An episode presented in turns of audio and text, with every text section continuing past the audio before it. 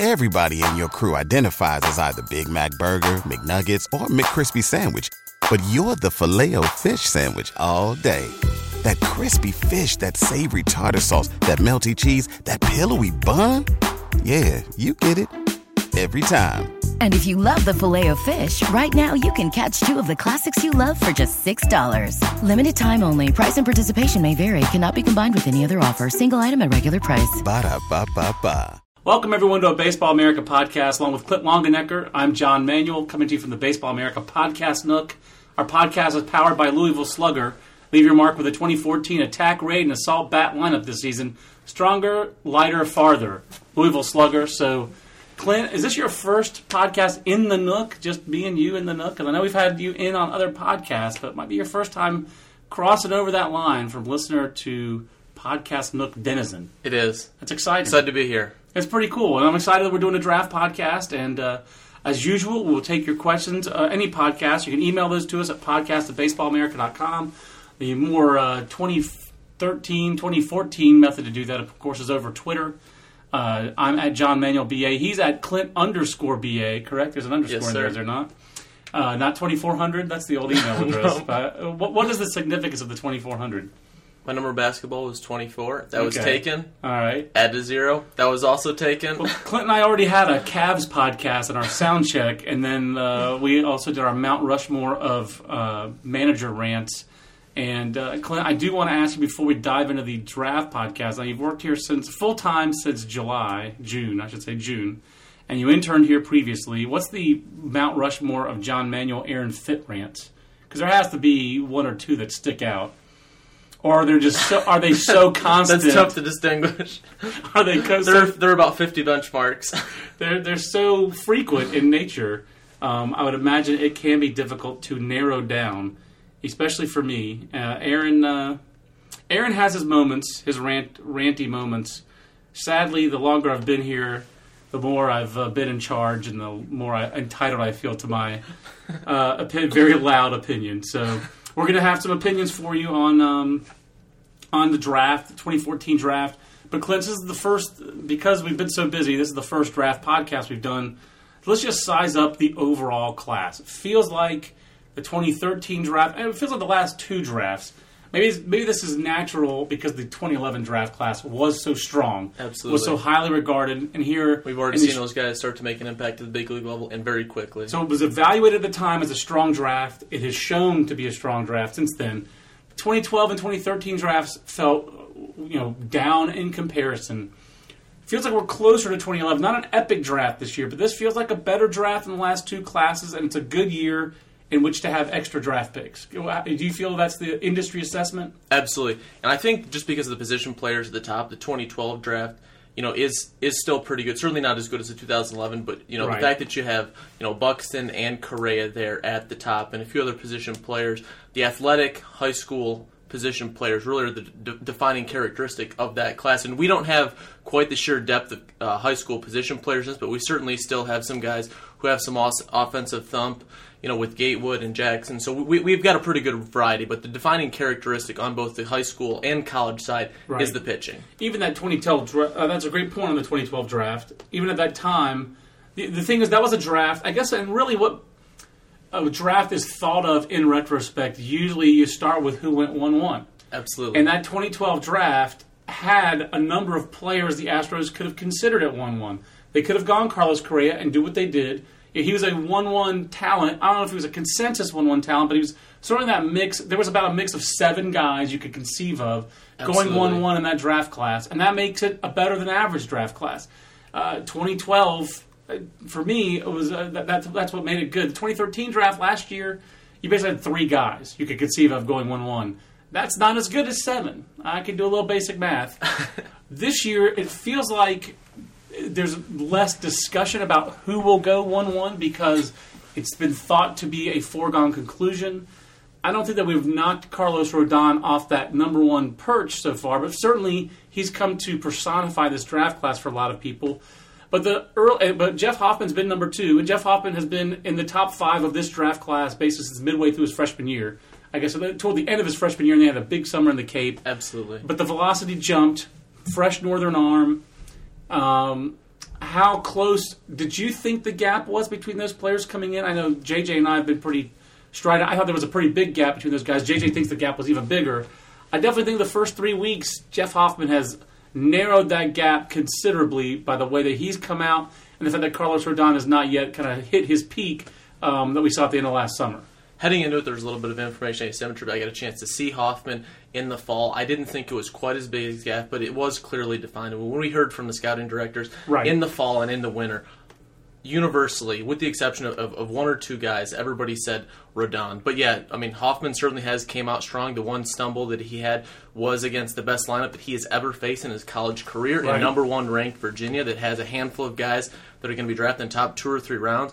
But the stuff has been there. I mean, both of his off speed pitches, you could say, flash 65 or better, and he's touched 97, 98 with the fastball. And not only that, it's, it's how he does it. His command, his ability to locate the fastball. He pitches with tremendous plane. Right. So he really has everything that you look for in a sort of scouting convention. And I mean, Plus a with- projection. plus projection, absolutely. I mean, and that- he, he has the bulldog mentality to go with it. It really feels like the the the. Uh, let's focus on Hoffman because we've talked a lot about Rodon on the podcast. We've written about him. Let's focus on Jeff Hoffman. You've seen him what three times already, correct? You saw him in the fall, yes. and twice this spring. I still haven't seen him in person. As- a person who calls the office a lot, used to say I've seen films. So, and, and really, so the first thing that stands out about him is the body. Absolutely. You just don't see. You you see some college prospects, but the first thing that really stands out is this is a, a 6'4", 195 pound, just athletic body. And I've gotten this year after his first start, texting with scouts and con- talking to guys because he started on a Friday, or did he start Saturday? I guess it was a Saturday, wasn't it? It was, it was a Friday, and then It was Friday, and then Carlos Rodon didn't start till Sunday because of the weather. And so I talked to a lot of scouts who saw him Sunday, who had seen him just who had just seen Hoffman two days previously, two days prior, and Hoffman's athleticism stands out. Let's let's talk about his backstory a little bit um, because we keep on re- finding out more stuff. You've written a story on him. You've talked to him.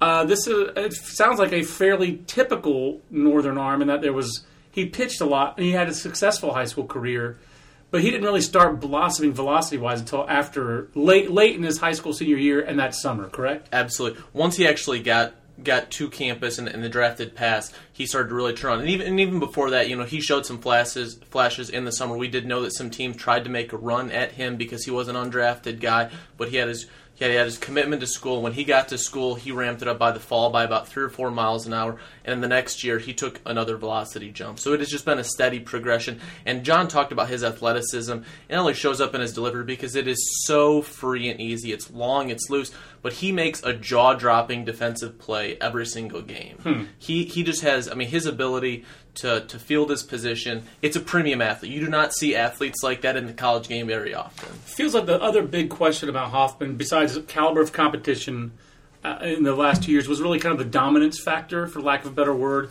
Uh, 6.9 strikeouts per nine in his college career to this point.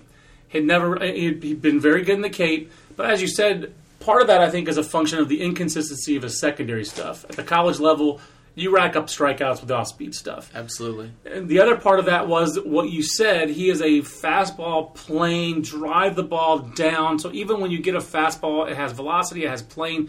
Even when hitters hit it, there's a weak contact factor that's pretty high when he's on his game. Uh, How encouraging for you is it, and, uh, and for scouts? You weren't there at his latest start, but he had 14 strikeouts against Western Kentucky the other day. I mean, Western Kentucky's not, uh, you know, is not an offensive juggernaut like Virginia, um, you know, where Virginia's talking about six, seven guys getting drafted from that lineup. But 14 strikeouts had to be really encouraging just to see Clint that he showed the ability. As you said, the, the slider and the changeup have flashed plus pitches, if not tick above. Um, that has to be the most encouraging thing out of Hoffman this year is that you know, we, we've gotten uh, great reports on that secondary stuff, and now the numbers are starting to back it up. Absolutely, and scouts and scouts have said this to, to John and myself that you know that that is the only thing that they're waiting for. And and John mentioned it in the college game. You really get strikeouts via the breaking ball.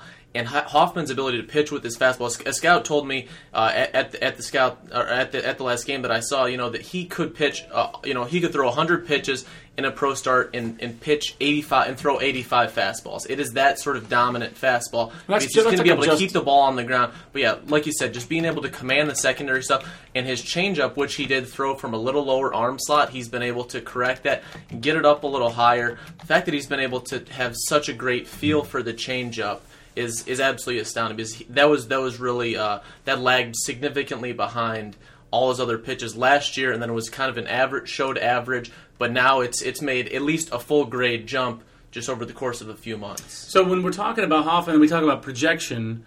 We really aren't projecting that much on the stuff because it sounds like again the stuff has flashed that level. It's made that jump. It seems like we're talking more on projection on the body. Would that be more just to uh, maintain that delivery over a course of a 200 inning season? When we talk about Absolutely. the projection there, what's the most important part of that projection? Because I do think that's a significant difference between him and Carlos Rodon is that you know, when you're talking about Rodon, you're evaluating now stuff because there's not a lot of projection in the body, and there doesn't need to be because at his best, it's been you know, premium now stuff. It sounds like Hoffman has close to that, and there is projection. So where does the projection really factor in for you? Yeah, it's simply just being able to you know build build up the full stamina to be able to get through 200 innings of, of a big league season because I mean he does go out there and you know, he, he's he's made his starts over the last two years with without any sort of complications, but just being a, a little bit sturdy. We know he's a premium athlete, but uh, you know certainly just getting a little more heftiness to the build, but but not not anything that impairs. You know uh, his his loose, free, and easy arm action, That's- and his long stride. And I guess the, the other, the last part on Jeff Hoffman for me is that again that first weekend it was one scout, one scout who used the word, and I, I ran it by another scout who said, "Yeah, that's fair." Verlander-ish. I mean, like Justin Verlander is probably the most reasonable comp. Similar geographic area, Yep. similar body. Um, you know, the, uh, Verlander was in the CAA at the time. This is Conference USA, which is basically the old CAA.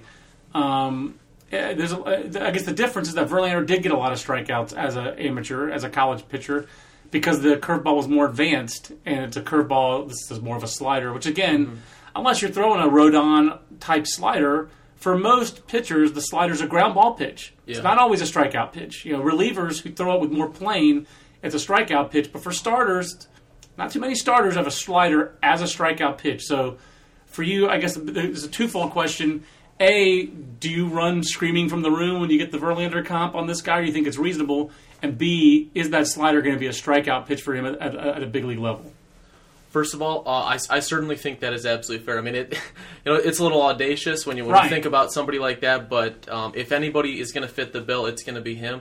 And I think the slider certainly is is going to you know be a big league swing and miss pitch because right now you know he calls it a slider. Frankly, a lot of scouts have said it's probably more of a curveball because it's going to sit in the low 80s and he'll throw what he says is a curveball in the mid 70s. But scouts aren't really even sure that that, that will be allowed to be thrown at the next level. So that Right. is a true swing and miss curveball at its best with two plane break that he can throw to either side of the plate. And that's you know that that's really the only question that I have uh, left about Hoffman, just based off your reports, is just that breaking ball. It sounds like there's more in there. There there's more in the tank, and the fact that he's made this improvement with the changeup, the fact that he has this level of, of athleticism, so you combine that with the aptitude he's shown with the change piece, that makes you that's got to get you pretty excited. So let, us flip the switch a little bit to Carlos Rodon. Um, what we've seen out of Carlos so far this year has been the same similar problems we saw out of him last year, just where he's just not quite in peak form. And when he makes a mistake, he makes a mistake up.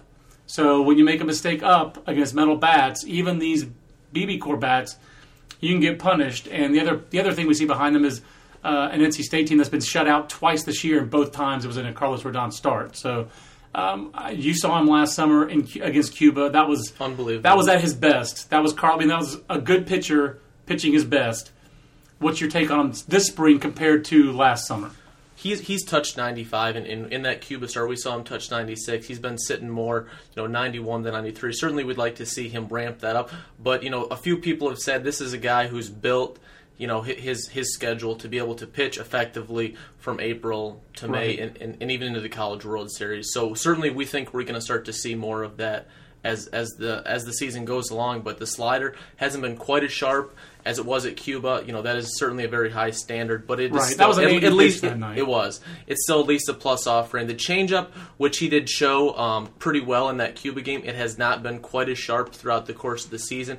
But certainly, um, you know, he showed he sent, he showed aptitude for it. It's going to be there. The one, the one thing that you've pointed out this spring that I, you know, I'm definitely going to look for the next time I watch Carlos is the delivery, the release point. It, it appears that he really does kind of vary the release point from time to time, depending on the pitch, because he has such torque in that delivery with his torso toward the plate to get that direction to home. And he talked about it when I was with him that day uh, for the feature I wrote, and he just got up and showed me like how he because he's trying to get better extension out from, but not too much. He I think he felt that he used to stride too much.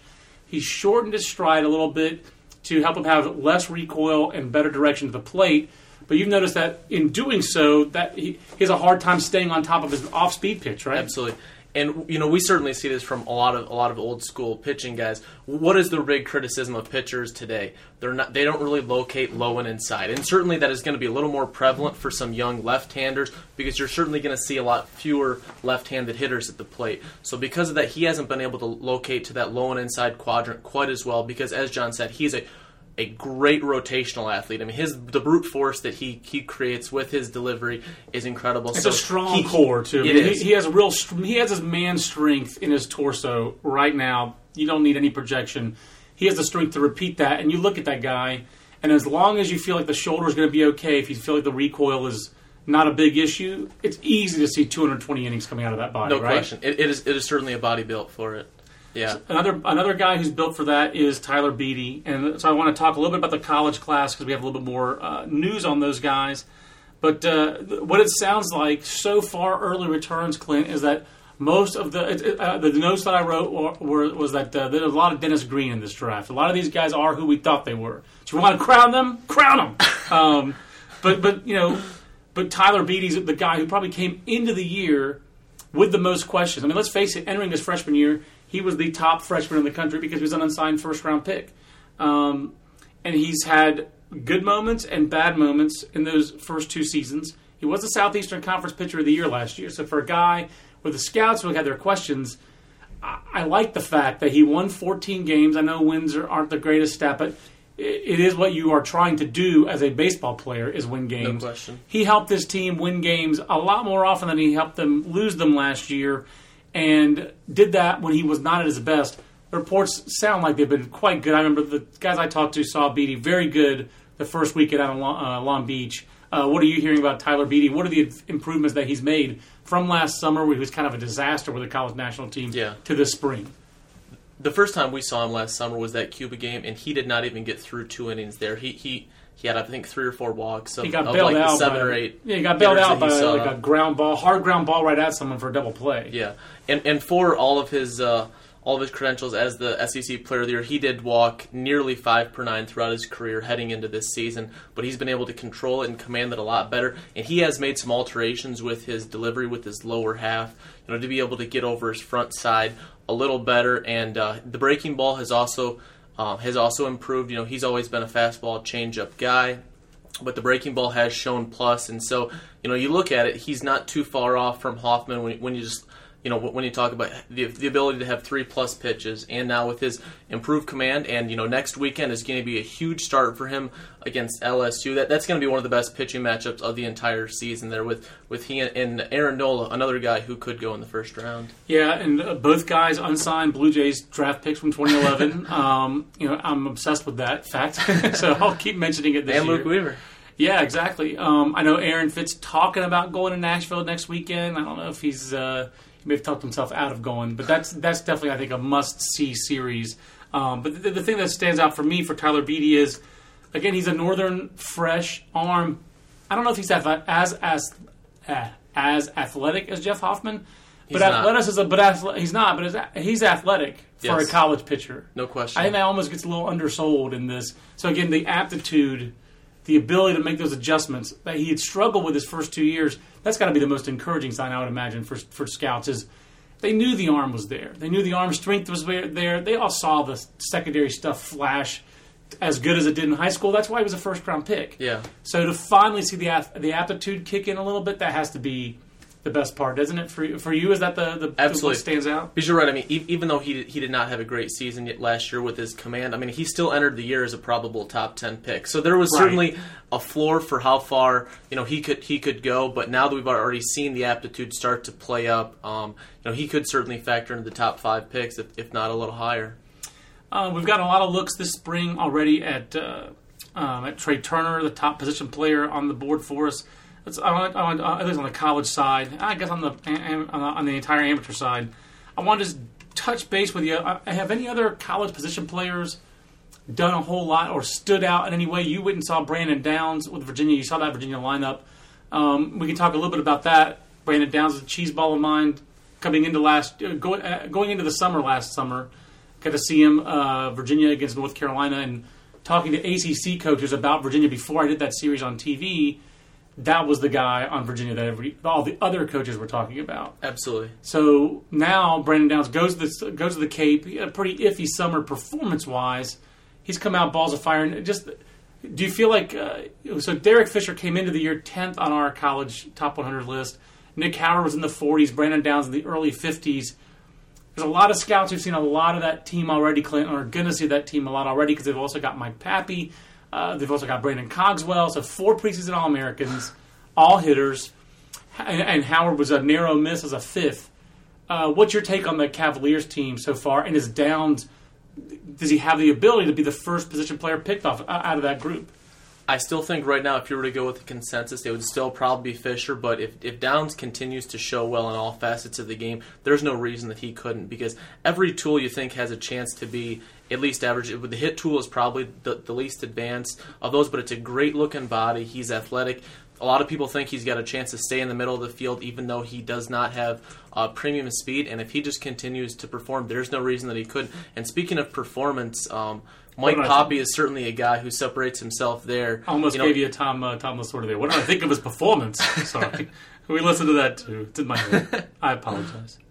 When I saw Mike Papi, I was surprised. Uh, I, he was a much better athlete than I anticipated. I actually got him as a plus run time down the line. He never swings and misses. Uh, he has supreme bat control. He, he's he's well on his way to leading the league in uh, in walk percentage again this year. Um, I think he was at like 19% last year. Something like that. His secondary skills, and he's going to be able to hit for some pop too. He's got some good good pop to the opposite field. Um, you know, Yeah. and I mean, he, since he moves well, and he's got an above-average arm. You know, even though he's playing first base right now, that's more dictated by the team. He could fill a corner outfield spot. So for a performance-driven team and front office, this could certainly be a guy who factors into the top 50 picks. Yeah, and it's amazing because Virginia really hasn't hit its stride yet offensively No. as a team. Aaron and I talked about this on the podcast on Monday. Um, but Joe McCarthy's a you know he's a good prospect, good hitter. But I mean, Papi Downes and uh, Fisher, if those three guys were the outfield, that'd be a sick college outfield. Just in terms of you know those all could be first or second round picks. And it's interesting because this is one of my other pet rants that you've probably heard in the last nine months. You know, college outfielders, there just aren't a lot of them in the big leagues. Absolutely. And Brandon Downes is really fighting it as a right, right college outfielder trying to get to the major leagues. And to his advantage, he's a center fielder.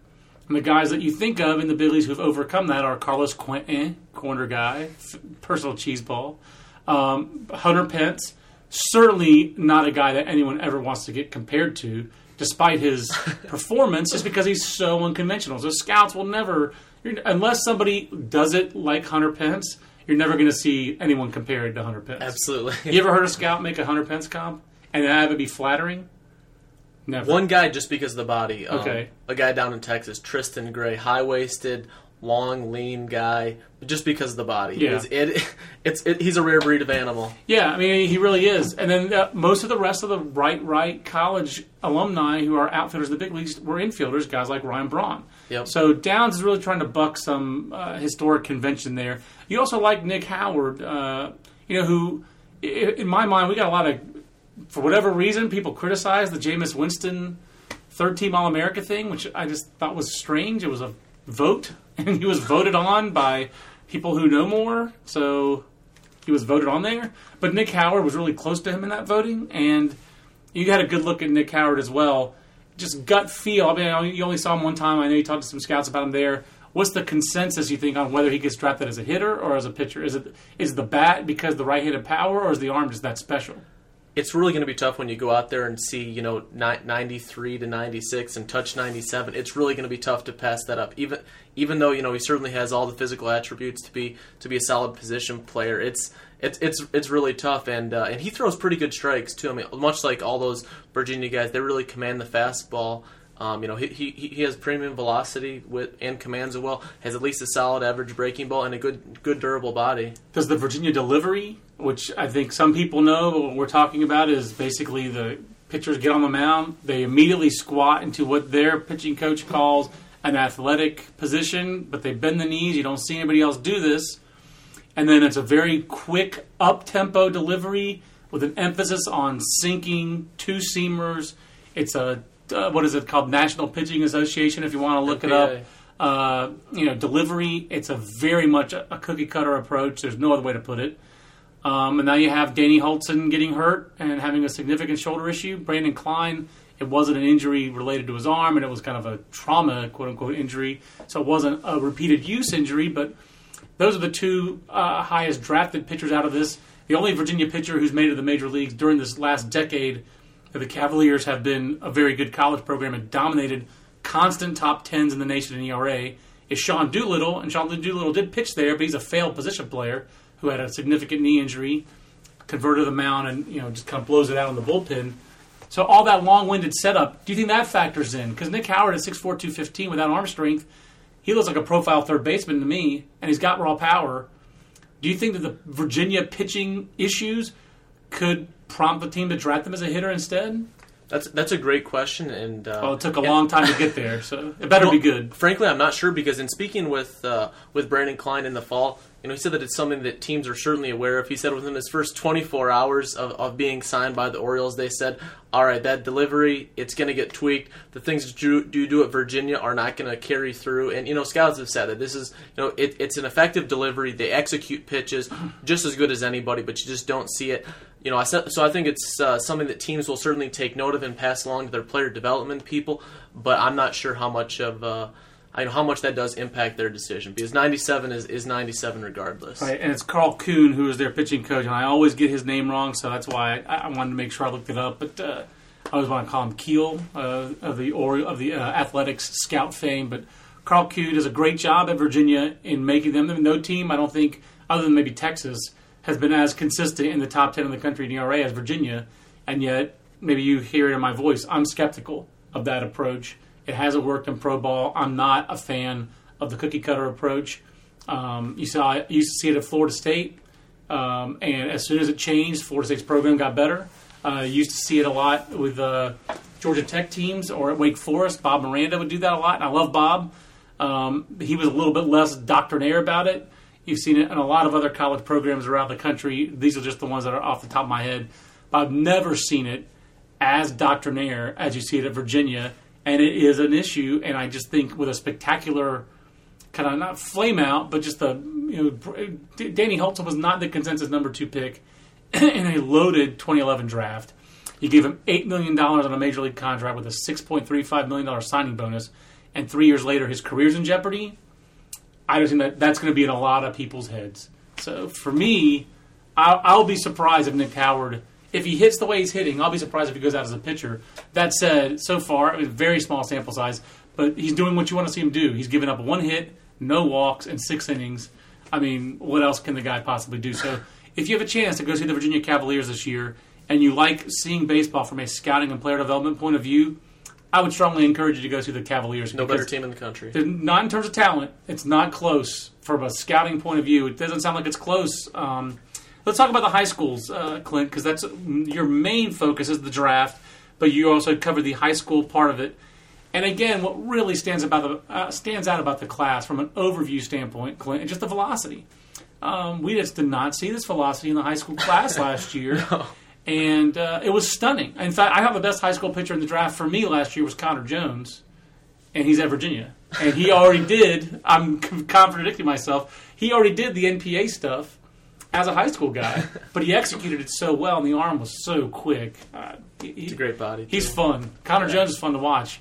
Um, but this high school class, I mean, if, if you're grading last year's high school pitching class on a 2080 scale, what would you give it, and what grade would you give this year's high school class potentially as a future grade? probably a, th- a 35 or 40 on last year, and I think this That's has a chance to be a 55 or 60. And speaking with the cross checker today, he said that from the high school side, this has the chance to be uh, just in terms of the sheer depth, maybe not the impact all at the top, but in terms of the sheer depth of high school arms, this has the chance to be the best draft in at least five years. That, that certainly rings. That, that, that's a ringing endorsement when you consider you know the guys from the 2011. 2011 draft. In 2011 was Jose Fernandez has been the best one so far. The top one at the time was Dylan Bundy and Archie Bradley. Uh, Taylor Guerrieri was highly regarded at that time. Robert Stephenson was in that draft. Uh, 2011 high school draft was pretty good. Now last year, the first high school pitcher draft that went seventh overall, that was Trey Ball. The high school first high school right-hander drafted was Phil Bickford, who did not sign. Those were probably the two hardest throwing guys. They weren't at the Under Armour uh, showcase, so I didn't see them with my own. Well, no, Ball was, but I don't think his velocity was that great. Um, other high school arms who were taken, geez, you, you, I'm going down a long way to Hunter Harvey. Um, it just wasn't a great class. Tyler Kolek has been at the top of the high school class among the high school pitchers. Uh, seems like since last spring, even b- b- before he broke his arm. Um, but again, it, it- kind of the classic Texas fireballer. How far ahead of just the high school arms is Tyler Cole perceived to be? Is there a pretty decent gap, or was T- Touki Toussaint out of Coral Gables fairly close to him? I think there, I think there's a clear separation because the body and just how fresh the arm is. And you know, we, we've seen or we've seen reports, you know, that he has touched 99 and 100 on some guns. But it wouldn't surprise you if he went out and threw 101. And even though that sounds audacious, because he was still ramping up last summer, because Right. he still took about I think eight weeks off when everybody else was in the in the middle of their spring season. So he was still ramping up, and he was a three sport guy. He focused exclusively on baseball throughout the previous few months of of his season. So you know, I, I think I think there is a clear separation there because everybody else in the class, even though they are certainly talented, there is still a knock on them from you know a body standpoint or a command standpoint. So I think there is a clear separation. It's interesting because I think of Kolek as a kind of a maxed out guy, but I like that just a little background that maybe he's physically maxed out because he's 6'5", 245. There's nothing wrong with being physically. It would probably be a good thing if he's physically maxed out. We don't want him to. I love Jeff Niemann, but I don't want him to look get as big as Jeff Niemann. You know, stop growing, Tyler. But um, but there is there's projection there in terms of just improving just baseball athleticism. It Yes. sounds like right. Absolutely. Just getting his reps and, and being more of a baseball centric And, and, guy. he, and he's working with a pretty renowned pitching coach down there, Reese Smith, who was Jameson Taillon's pitching Okay. coach. So just being able to being able to work work out with him when he was focusing on basketball and on football, certainly you're going to be able to see baseball specific improvements. And they're just there's such a variety of high school pitch pitcher types in this class. That's one of the things I like the most about this, Clint, is that there's something for everyone, no matter what kind of organization you are. If you like, if you don't mind the six foot right hander as long as he throws cheddar, well, here's Grant Holmes, and here's Sean Reid-Foley, and here's Luis Ortiz. If you want all projection athleticism, well, here's you know Alex Verdugo from the left side, or here's uh, uh, Kobe Johnson. You know, there's all kinds of guys. Touki Toussaint, nothing spells projectable like the long-armed uh, Haitian uh, origin, uh, still trying to get a hold of his body. Touki Toussaint. Uh, there's a lot of different kinds of guys. There's righties, lefties. There's just such depth of high school arms on the on the high school side, and such variety of them. Um, which, where do you think the the biggest strength is among all that? Is it just the fact that there's this sheer volume of velocity? I think so because yeah, you look at it left, right, any which way. I mean, we have you know a handful of lefties who could factor into the first round. And, granted, last year was not a great high school crop by any means, as we discussed. But last year you had you did have three high school lefties go in the first round, and certainly with uh, with Brady Aiken, Mac Marshall, and a handful of others, Alex Verdugo, you could certainly see something like that happen again this year.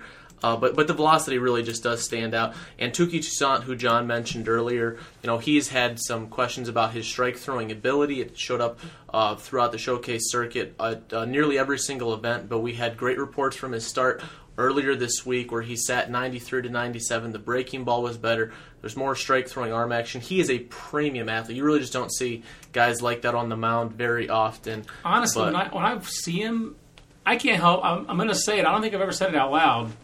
He just kind of looks like Bob Gibson. when he's pitching. I part of it is because uh, of the uh, uh, part of it. I'm sure is this the racial part of it. I'm just in my head, but to me, the long arms, the athleticism, the fact that the delivery is just so, it's an old school kind of delivery. I mean, it's a focus on athleticism. He did not learn his delivery, Clint, by watching videos of or watching big leaguers.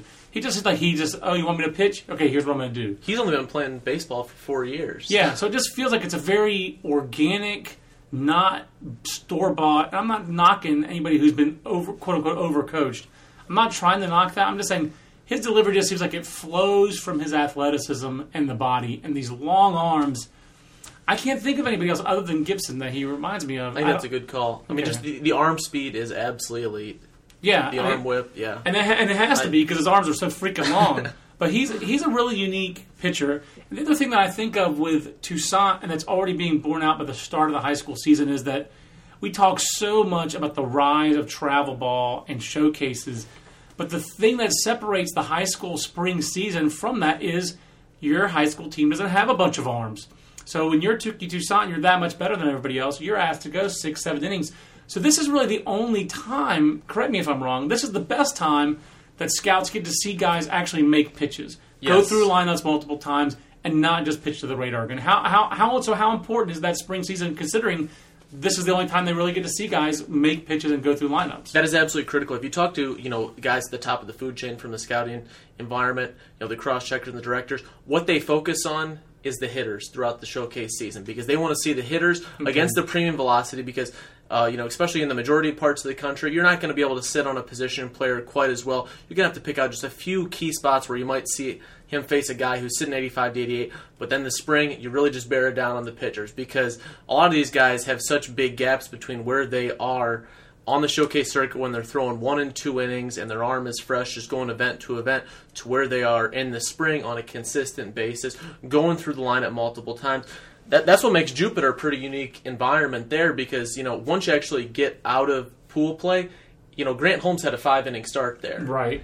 And so to be him, to see him go through a lineup multiple times, that's absolutely critical. And that is, that, that's a, a very competitive environment too. So, so yeah, the, spr- the spring is critical, and just seeing somebody go through a lineup multiple times and how the, the velo sustains. Because a lot of people think, you know, where a guy's fastball is going to project is where his fastball is going to sit. Not in the first inning, well, probably in the fourth and fifth inning. Right. And you rarely get that on the showcase circuit. And that's why I mean you're wearing it today because it's cold as all get out here and rainy and nasty. You're wearing your Metropolitan Baseball Classic, um, and that that's the beginning of the, this this event that the Mets started last year, um, and the whole focus of that was a kind of in reaction to the travel ball circuit and like taking advantage of that, but putting it in a more competitive environment and wanting to see pitchers throw deeper. And that was the whole point of the creation of that event, was it not? Oh, absolutely. And, and talking to Tommy Tanous, who was really the brainchild for this, you know, he said that he missed the days when he could go out and scout a Legion Ball team and really just get to know the feel of the Legion Ball team, the personality of it, see them run through a tournament, see them in a competitive environment, not a showcase environment. Right. Um, so that was really the impetus for this, and they're they're going to have it again this this this upcoming uh, end of the summer, and it's going to be another great event. Last year there was a star-studded uh, group of rosters, and this year is certainly going to be even better. Clint, uh, let's let's focus a little, couple more high school guys I wanted to ask you about. Um, it does sound like again, just from a, uh, the pitching standpoint, we've had very good early reports on Grant Holmes. Uh, you know, up to 98. You just wrote about him the other day. Some video of Grant Holmes recently. Who who are some other high school players who've kind of jumped up a little bit? You just had our first draft tracker of the year online this week. Just who are some of the high school kind of movers this early? I mean, granted, it's the first week of March, and a lot of the countries had just horrific weather in terms of a baseball standpoint. Yeah. And sorry, sorry to just simply repeat what we wrote online, but I think Michael Kopech is probably the number one guy. He's a high school right-hander out of Texas. In talking with an evaluator in the fall, he said, "I think that this is the guy that could make the leap that Hunter Harvey did last last spring. You know when when, when he ran it up to 97, and and all the directors and cross checkers had to run in there and see him. And uh, in his in his first few starts, Michael Kopech already ran it up to 96, and he has one of the best pitching bodies in the entire draft. He, he's he's a fascinating guy, and we certainly saw him on the big stage at the Under Armour All American game. I think he struck out all three hitters that he faced. His breaking ball was pretty sharp, showed above average potential. Um, he's he's really an exciting guy, and uh, He was interesting in that game, and the Yeah. body, like you said, just what really stands out. no question. So he's he's certainly made the jump. Um, a couple other things on the high school hitter side. Um, this is, you know, we talked about this last summer. I'm not sure if we podcasted about it. I guess we probably didn't. But the kind of the thread about the high school class has been like, who are the position players who can hit? Who are the guys with some, hit, with some hitability, if that's a word? And the guys who have that feel or knack for hitting are not the guys who have the better bodies, not the guys who have the projection. It's more like the uh, uh, the third baseman Michael Chavis. Mm-hmm. It's more uh, those kind of guys who who's five foot ten and has performed. And he's been, he's foot been compared physically to Ron Cey, whose whose nickname was the Penguin. If that gives you any sort of physical description You just of Michael look- Chavis. You want to look up if you if you don't know who Ron Cey is, you want to look up YouTube Ron Cey plus the Superstars and watch him run in the old ABC Superstars competition because it's awesome to watch him in the hundred yard dash. Um, but then the guys who are more toolsy and have more uh, upside, Alex Jackson, Jacob Gatewood. Nick Gordon, those guys, the, the bat's a little bit more in question, uh, and that this is the fact that he has a, some present hitting ability and, of course, a lot of present for a high school player power gets Braxton Davidson up that high. Feels like Davidson and Nick Gordon are two of the more split camp guys among our elite high school hitters. Is that fair? It is. And with Davidson, it's not so much questioning him, it's a question of where do you value the left-handed hitting high school first baseman. Right. It is it, it's a rare demographic. I think uh, from from last year, the last or with Dominic Smith last year, Yep. the, the last time that we had had somebody who fit that profile was in 2008 with Eric Hosmer. So if you go five years, it's going to be tough to turn around and have somebody, you know, in, in a second consecutive draft. But he certainly has the physical attributes to do that. He's one of the he's one of the best pure hitters, and is also one of the best, uh, you know, p- power projection guys. But you know, uh, to be able to see him face you know some quality pitching at the NHSI, which is coming up at the end of the month, is going to be huge. You know, certainly see uh, same side pitching because it seemed like when he struggled, it was against same side pitching. But uh, yeah, it's it, it's a power bat, and, it, and it's pr- it's pretty interesting. But yeah, just where do teams value that sort of player? And Nick Gordon. Um, he, he had a fa- fairly good showing on the showcase circuit. He was around at a lot of a lot of events. Um, but this split camp that John talked about, you know, some of the area guys were wondering where, what does this all add up to? Because with the exception of his arm, there's probably not a tool that you can confidently say is plus. His defense could be plus, but Even um, the arm, like, is I mean, that, that's probably his best. It- the speed, I meant to say. Even the speed is not. He's not like Dee No. Which is what his uh, brother or half brother. It is his half brother. Yeah, he'll he'll show you plus times in the sixty yard dash, but in terms of times out of the box, it's more average. right. But yeah, there, there's there's just a ton of projection with, with the body, and so yeah, it's it's going to be fascinating to see where where teams value him. he feels like he's just one of these players where the area scouts um, are not as excited about him because they see him so often. They see the flaws. They've seen him for two years at correct. least. And the national guys, the, the the guys who see him in the showcases, the scouting directors who see him but don't see him. I mean, they may see him a lot, but they don't see him as often. They don't see workouts. They don't see. Or they, they might see workouts. They don't see every game. They seem to. He seems like the kind of player that the scouting director and the national cross checker would value more because they're putting that player in a context of hundred national players, and they're saying, "I don't see any other shortstops who do this." Yes. But the area scouts see the flaws, I think, and the flaws stand out more for the area guy than for the national guy. Absolutely, and as John talked about, you know, just the national guys having uh, having that larger perspective. You know, just getting a domestic shortstop is is a pr- is a pretty rare thing uh, to do, especially someone who can contribute offensively and defensively, and that that, that is what makes him such such unique uh, such unique player is that he's going to be able to contribute really in all facets of the game. He's not going to be an impact probably in any single one, but just across the board, a solid, very solid player. Just to go back to that high school first baseman thing for a second as we prepare to wrap up this draft podcast. Um, 2006, you had Chris Parmelee and Cody Johnson, both high school players, kind of first base outfielder types at the time. Question about how much um, athleticism was there with both guys, but both guys from you know uh, like Cal- Southern California with Parmelee and a long track record of hitting. Um, I forget what the team. It was the uh, ABD. He was an ABD Bulldog. Um, was, was a star player. Teams had seen him for a long time. He's had a big league career. I, I don't know if you'd call him a success or disappointment. I'd say a mild disappointment because he's never really sees a job as a big league regular. Uh, but he has had several years of big league time. Cody Johnson was a first round bust. He has a lot of minor league home runs, but strikes out a ton. Feels like Braxton Davis is a little bit closer to a Chris Parmelee type.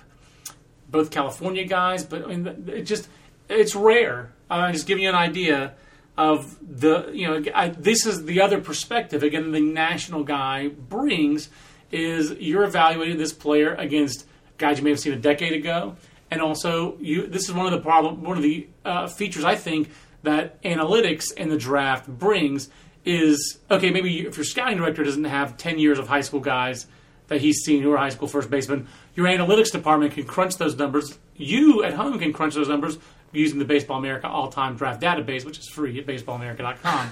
nice. um, but so you can look up these things as well and say, oh, my, if my team just drafted Braxton Davidson, how have these other high school left left first baseman done? And both Johnson and Parmelee also were left-handed hitters.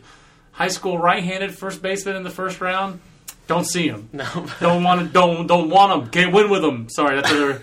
Yeah, another uh, coach's rant. You could tell that I listened to the Mike and Mike program this week. Um, the last guy I wanted to finish up on, just because you've talked about him a little bit, and we could go on and on if we wanted to, uh, but, but we, we, probably shouldn't. But Forrest Wall, uh, talking about a tough profile. Um, Forrest Wall, and you, I actually had some news on Twitter today about Forrest Wall. Did you not? That this is a high school second baseman who's in our top twenty draft prospects on the high school side. That is rare in and of itself. Uh, so we can talk about that, how tough that profile is. But what's the news on Forrest Wall, and what is the profile of Forrest Wall?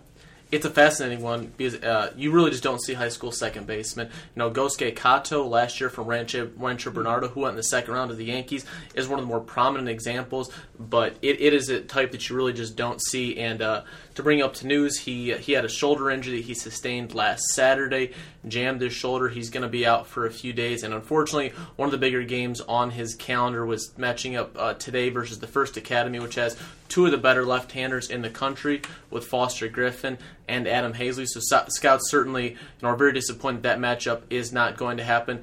But he is uh, he's one of the more fascinating guys because he, he has one of the best pure hit tools in the entire class and he's also a speed demon. He'll give you he'll give you times down down the line around around 4 so it's at least, at least a 65 or 70 grade runner, and he's got the chance for above average power. And so you look at it, all those tools are absolutely fantastic. He's pretty pretty good defender with, with the glove as well. But he had labrum surgery in 2011, and his arm um, is towards the bottom of the scale and and that that is really just going to give a lot of teams pause. Even though the bat is immense and one of the best best in the entire class, you're going to have to throw the ball at some point. So certainly, we hope uh, you know that the injury he's able to come back from pretty quickly because you know uh, he he's one of the best chances to hit out there in the entire class, and and he he's been p- compared by by some people to a, a, high school version of Dustin Ackley in it because he is uh, committed to UNC. But you look at it, you know, a guy with a premium hit tool and plus speed you know, there's a lot of you know similar similar attributes as six foot one second baseman. Huh. Ackley also had you know elbow injuries right. um, that he sustained. So, so there, there's a lot of similarities between those two players. That's fascinating, and uh, the part of that to me is that the other guy you sound like you were describing was uh, Johnny Damon, because I know Johnny Damon didn't play infield because he's a left-handed thrower. But when you're talking about bottom of the scale arm, Johnny Damon personifies 20 arm to play the major leagues. I mean, it, he might have been below the scale. The arm was so bad you know, at what point do you think scouts are going to say Forrest Wall doesn't need to go to center field? He can run, but the arm strength, you know, you can you can play with a 20 arm in center field because if you run everything down, you make up for a lot of other mistakes. I mean, at what point do you think he has to move to the outfield? That's a great question. Honestly, I think right now people are actually more confident with him in the infield, even though the speed could certainly play out there. But just the uh, actions are just, infield actions. They are certainly and but just being able to reduce the throwing distance that he has that that's that's really what, it boils down to. Second base though, you can't be a big league second baseman if you can't turn double play. Yep. if you can't throw, you can't turn the double play. So that's that's yeah. where I'm thinking of where the outfield might have to come into question here because it just yeah. it sounds like it's, like it's just a, a shame well, he just sounds like a fascinating player. So. Yeah, and we, we certainly hope that it's a pretty speedy recovery for him with, with his with his shoulder injury. Well, the next time we talk, talk draft, it'll be 100 percent in the high school uh, uh, you know universe because we do want to talk about the NHSI. That is March 26th to 29th, USA Baseball National High School Invitational. Uh, the eight teams that are headed there are Venice, Florida, Milton, Georgia, Dyer County from Newbern, Tennessee.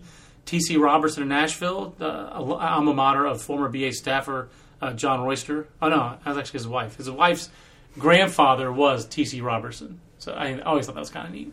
Nice. Um, Mountain Pointe High out in Phoenix, Thunder Ridge from Highlands Ranch, Colorado, Parkview in Lilburn, Georgia, Coral Springs Academy. That's, that's uh, eight of our top 25 teams make up half the field of, of 16 teams in the NHSI. Uh, David Peterson out of Regis Jesuit out in Colorado, just out for will miss it with a broken leg. So that's so now we're down to 10 top 100 prospects will be in that event, but it'll be a I great think event. eight of the top 50 as well. So it's It's a it, has got star-studded event. power and depth. It's going to be a great event. We're going to have a lot of uh, sound and video from that. So we'll podcast beforehand. We'll podcast after. We'll have some videos as well. So we'll save up some of our NHSI discussion for then. So that's coming in the next couple of weeks. Anything else you wanted to get into this podcast, Clint? Or are we? Can we? I think we we're all set. We're going to bounce. Clint's on his way to Johnson City, Tennessee to see Sean Newcomb in Hartford. I respect you significantly for making that trip. I've never made that trip, so enjoy uh, I 40, and uh, I hope the weather holds out for you on, on the roads, Clint. For Clint, I'm John Manuel. We'll see you on the next Baseball America podcast. I want to remind you the podcast is powered by Louisville Slugger. Leave your mark with the 2014 attack, raid, and assault bat lineup this season. Stronger, lighter, farther, Louisville Slugger. Clint, nice job on your maiden voyage here in the Nook. For Clint, I'm John. We'll see you next time. So long, everybody. Say goodbye to your credit card rewards. Greedy corporate mega stores, led by Walmart and Target, are pushing for a law in Congress to take away your hard earned cash back and travel points to line their pockets. The Durbin Marshall credit card bill would enact harmful credit card routing mandates that would end credit card rewards as we know it. If you love your credit card rewards, tell your lawmakers hands off my rewards. Tell them to oppose the Durbin Marshall credit card bill. Everybody in your crew identifies as either Big Mac Burger, McNuggets, or McCrispy Sandwich. But you're the filet fish Sandwich all day. That crispy fish, that savory tartar sauce, that melty cheese, that pillowy bun. Yeah, you get it. Every time. And if you love the filet of fish, right now you can catch two of the classics you love for just $6. Limited time only. Price and participation may vary. Cannot be combined with any other offer. Single item at regular price. Ba-da-ba-ba-ba.